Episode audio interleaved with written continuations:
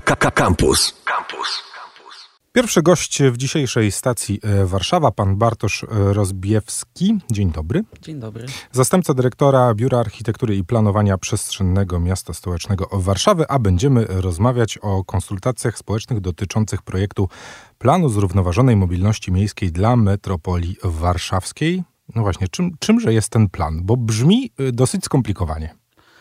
Plan jest próbą uporządkowania y, codziennych zmagań mieszkańców metropolii z y, transportem, z dojazdami, czy to dojazdami do Warszawy, czy dojazdami w obrębie własnych miejscowości, własnych gmin. Y, plan sobie stawia trzy główne cele przed sobą. Po pierwsze, zwiększenie bezpieczeństwa dla wszystkich uczestników ruchu. Po drugie, zmniejszenie wpływu transportu i mobilności na środowisko. I po trzecie, być może najbardziej będzie to y, przekładało się na jakość życia mieszkańców, zwiększenie dostępności do transportu zbiorowego. Dokument ten de facto jest nowym wymogiem y, dostępu do środków unijnych. Wszystkie y, państwa unijne zgodnie z Europejskim Trybunałem Obrachunkowym muszą taki dokument y, przygotować do 2025 roku. Po tym okresie nie będzie można się ubiegać o dofinansowania w zakresie projektów e, związanych z mobilnością, z transportem. E, dlatego ten dokument jest ważny dla wszystkich gmin, które w tym biorą udział. E, dotyczy bardzo dużego obszaru. No właśnie, bo ta metropolia warszawska, my o niej słyszymy, mówimy o statystykach, bardzo często się mówi o tym, ile to milionów ludzi w tej metropolii y, nie mieszka i ilu z niej nie korzysta. No właśnie, ale jak rozległa ona jest? Czy to, jaki to jest, jest obszar dookoła Warszawy? Jest bardzo rozległa, to jest 70 gmin, to jest 37 miast, to jest 9 powiatów, 3 miliony mieszkańców. Oczywiście jest to obszar bardzo zróżnicowany. Czyli tak naprawdę od Campinosu przez górę Kalwarię aż po na północy? Jeszcze no. Załomianki daleko pewno. Zdecydowanie dalej niż Załomianki. Chyba najbardziej takie znamienne gminy, które mogą się e, słuchaczom nie kojarzyć, to jest Sienica, to jest Leoncin. To są gminy, które nawet tak na pierwszy rzut oka e, nie kojarzą się z metropolią warszawską, ale mają mimo wszystko związki funkcjonalne i komunikacyjne z miastem. Nie jest to obszar e, jednorodny, to trzeba podkreślić.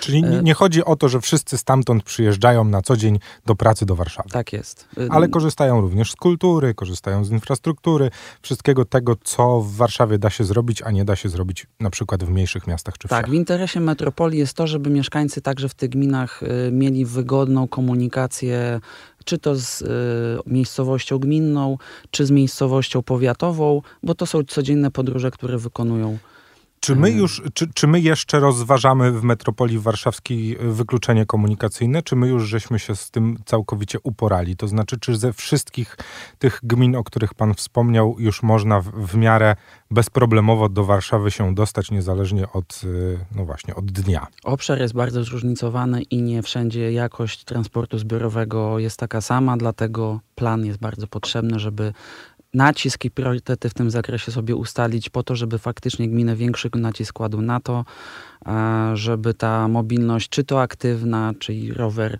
za pomocą włas siły własnych mięśni, czy transport zbiorowy się poprawiał. E, pod tym względem nie wygląda to w w wielu gminach różowo, także w zakresie nie tylko dojazdu do Warszawy, ale także funkcjonowania takiego codziennego, czy to na bazar, czy do urzędu gminy. E, nadal w wielu miejscach jeszcze nie ma tej e, komunikacji, która by dawała taką pewność i jakość e, życia. Wspomniał Pan o trzech punktach, które są niezwykle ważne dla tego planu. Pierwszym z nich było bezpieczeństwo. Jak je powinniśmy rozumieć? Bardzo szeroko. E, przede wszystkim e, powinniśmy zmienić sposób e, projektowania przestrzeni ulic, placów, po to, żeby każdy uczestnik ruchu znalazł ten kawałek przestrzeni dla siebie. W przeszłości nadal do dzisiaj różnie to bywało. Bardzo często projektanci takich przestrzeni widzą jedynie taką ulicę w przez pryzmat komunikacji samochodowej, natomiast nie ma miejsca dla innych uczestników ruchu, co zniechęca siłą rzeczy do wykorzystywania ulicy w inny sposób. No, świetnym przykładem jest Warszawa, która, y, no mam wrażenie, przynajmniej centrum Warszawy, które w bardzo widoczny sposób zaczęło się zmieniać i otwierać właśnie na pieszych rowerzystów. Trochę mam wrażenie, nawet zrzucając na drugi plan y, samochody i zniechęcając ludzi do tego, żeby te samochody w centrum miasta się pojawiały. No właśnie, ale jeżeli wyjedziemy już z Warszawy, no to tam ten e, problem jest widoczny gołym okiem, nawet jeżeli poruszamy się tylko i wyłącznie samochodem.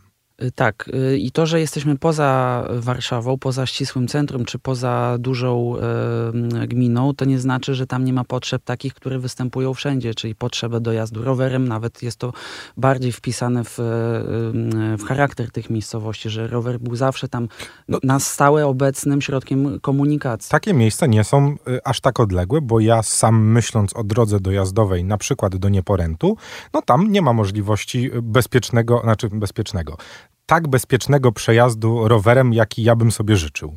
To prawda i dlatego... O takich miejscach, o takich miejscach myślimy, mówiąc o tym bezpieczeństwie. Między innymi, tak. Druga rzecz to y, środowisko, y, czyli temat, który od y, no, paru ładnych lat bardzo mocno też wchodzi w naszą świadomość, świadomość warszawiaków, ale tak, taką mam też nadzieję, szczerze mówiąc, że w ogóle w świadomość Polaków, czyli myślenie o tym, jak te nasze poruszanie się wpływa na środowisko i co zrobić z tym, żeby, no właśnie, żeby zmniejszać ten nasz wpływ na nie.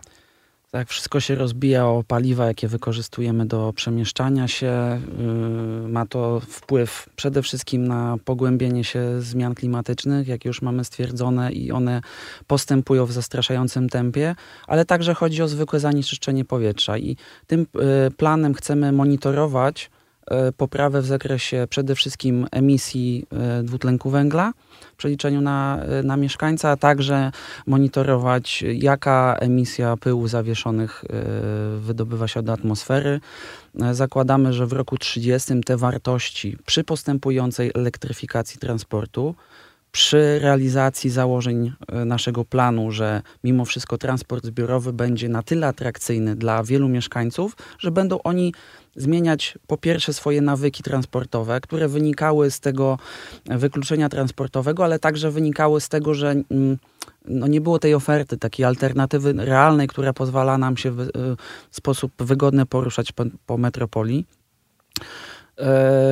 I wydaje się, że y, te, nałożenie tych wszystkich zjawisk, które są nieuniknione, i one będą się oczywiście dokonywać też same z siebie, bo odejście od paliw kopalnych to nie jest tylko domena naszego planu, to jest także domena no, starań wielu rządów, w tym Unii Europejskiej.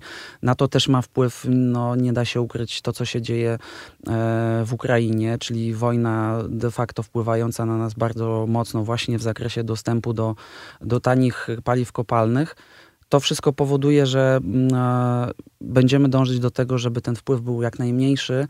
E, I przy okazji takim pozytywnym e, skutkiem ubocznym tych wszystkich zmian będzie oczywiście większa mobilność aktywna, czyli wykorzystywanie sił własnych mięśni, co się przełoży z kolei na nasze zdrowie.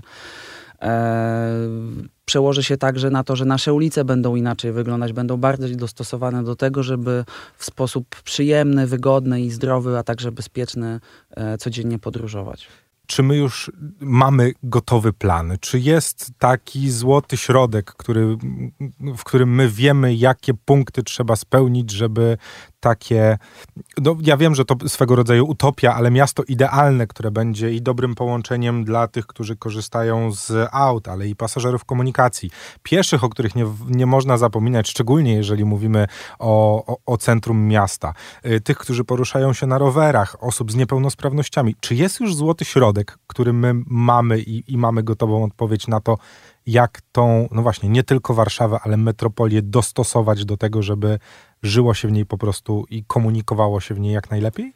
Ukierunkowanie na równoważenie mobilności tak naprawdę w mieście stołecznym Warszawa zaczęło się już kilka ładnych lat temu. Można powiedzieć, że miasto e, samo w sobie jest do tego przygotowane i dużo już zrobiło. Natomiast dzisiaj chcemy rozpocząć dyskusję i debatę nad tym, jak nad większym obszarze, który niewątpliwie jest ze sobą powiązany i funkcjonalnie, i komunikacyjnie, także te zasady zmierzające do równoważenia mobilności, czynienia jej bardziej bardziej bezpieczną, e, mniej wpływającą na środowisko i przede wszystkim e, przyjemniejszą w codziennych podróżach, rozszerzać na większym, na, na większym terenie niż tylko w granicach miasta stołecznego Warszawy. Także można powiedzieć, że te dobre praktyki przenosimy, chcemy teraz przenieść, uwzględniając charakterystykę gmin, na większy obszar, bo jak pokazują wszystkie badania i myślę w takim odbiorze przeciętnego mieszkańca metropolii, roli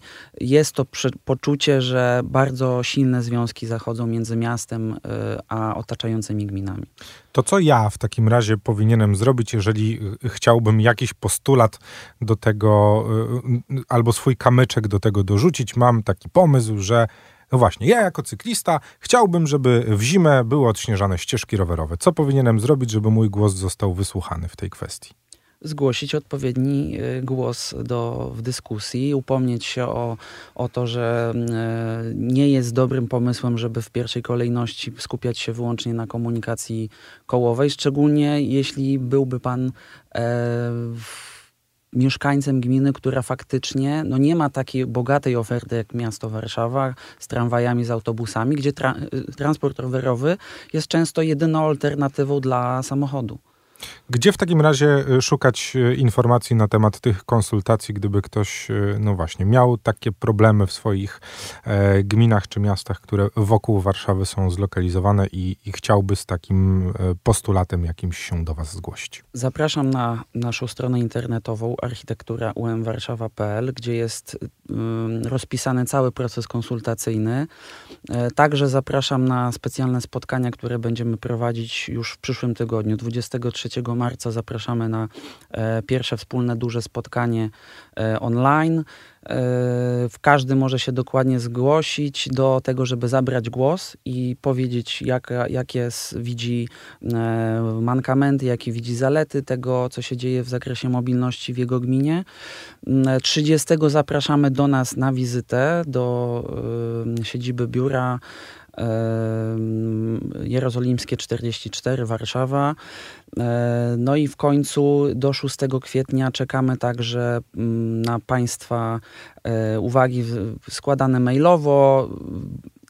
W dniach 20, od 24 e, do 30 będziemy mieli także taki specjalny telefon, na który będzie można zadzwonić i swoje uwagi albo spostrzeżenia przekazać słownie. Czy my jako mieszkańcy tej metropolii y, możemy też wyczekiwać na jakiś dokument albo y, plan bardzo szeroki i zakrojony, który po tych konsultacjach, zapewne po jakimś czasie, kiedy to wszystko zostanie y, zebrane, uformowane, w, no właśnie, w ten, w ten plan właściwy, możemy oczekiwać takiego dokumentu, który się pojawi, który będziemy mogli sobie przejrzeć i zobaczyć, jak tam metropolia warszawska będzie się zmieniać?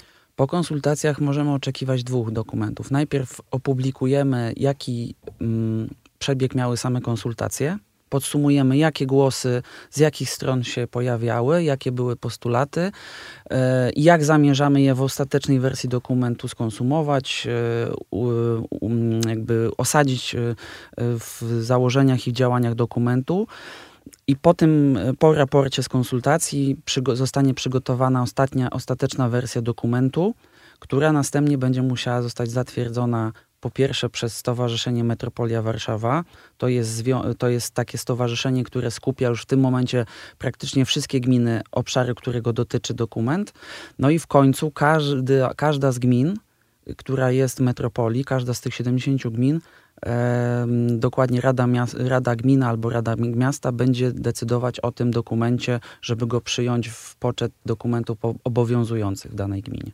Wyprzedził Pan trochę moje pytanie, bo chciałem zapytać też o tę współpracę, jak ona wygląda. Czy Warszawa jest właśnie tym miejscem, które e, no właśnie trochę pokazuje i wyznacza kierunek, czy też te gminy, e, no właśnie przyłączając się do tej metropolii, e, mają też swój głos i mogą dorzucać coś od siebie? Rozumiem, rozumiem, że ta opcja druga, ale czy, no właśnie, czy to jest głos wspólny, to znaczy, czy nie ma tam e, żadnych takich, no właśnie, sam pan powiedział na samym początku, że dosyć zróżnicowane są te gminy, więc możemy sobie wyobrazić, że ta, która jest bardziej na wschodzie, może mieć zupełnie inne problemy niż ta na zachodzie. Rozumiem, że to wszystko jest dostosowywane też do, e, do gminy właściwej, której te problemy będą dotyczyć. Etap konsultacji, na którym teraz się znajdujemy, to jest już trzeci etap konsultacji. Mieliśmy bardzo bogatą e, próbę i diagnozę tego, co się dzieje w każdej z, z gmin przebadaliśmy 7700 e, osób do tego, żeby sprawdzić,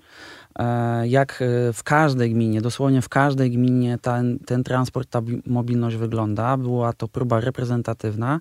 Następnie mieliśmy takie bardziej skoncentrowane na osobach na co dzień zajmujących się w gminach, w każdej z gmin mobilnością warsztaty.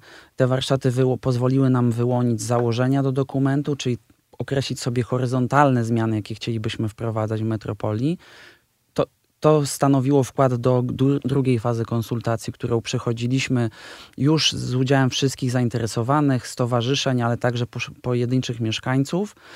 I dopiero w trzeciej fazie, którą obecnie mamy konsultacji, pokazujemy, co zostało wypracowane.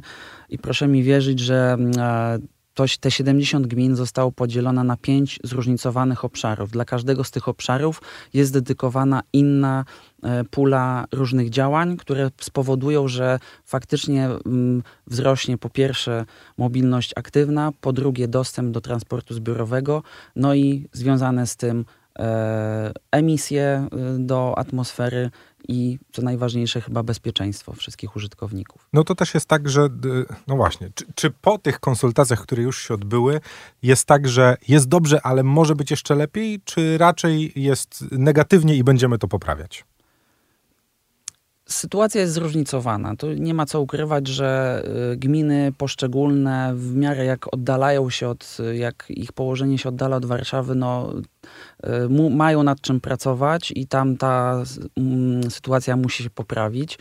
Nie jest oczywiście tajemnicą, że czekamy wszyscy samorządowcy z metropolii warszawskiej na ustawę metropolitalną która pozwoliłaby w taki realny sposób zarządzać mobilnością, także poprzez zabiegi taryfowe które, no jak pokazuje przykład metropolii warszawskiej, działają najlepiej, dlatego że wspólna taryfa to jest ta pewność i stałość yy, yy, cen, yy, pewność tego, że wybieramy właściwego przewoźnika, nie musimy szukać, nie musimy sprawdzać. wiemy, że ten autobus porusza się przy określonej kolorystyce, jakości, taborze w określonym czasie, ma stały rozkład jazdy. na to wszystko czekamy, a plan, który teraz jest przygotowany, de facto to już jest dostosowany do tego, żeby tam e, ustawa funkcjonowała i także w zakresie planowania przestrzennego, które powinno być e, niejako sprzężone z e, kształtowaniem mobilności na tak dużym obszarze. No, to wszystko się składa na to, że e, My nie możemy czekać na ustawę metropolitalną, ten plan musi powstać wcześniej, ale on jest tak napisany, że z wielką chęcią i e, z, z, takim no, dużym przeświadczeniem do tego, że e, już jest skrojony na te przyszłe czasy, kiedy ta ustawa metropolitalna będzie mogła wejść w życie w końcu. To ostatni etap konsultacji społecznych do projektu planu zrównoważonej mobilności miejskiej dla metropolii warszawskiej, więc jeśli chcielibyście dorzucić swój kamyczek, to ostatnia szansa. Bartosz Rozbiewski zastępca dyrektora Biura Architektury i Planowania Przestrzennego, był moim gościem. Bardzo dziękuję. Dziękuję.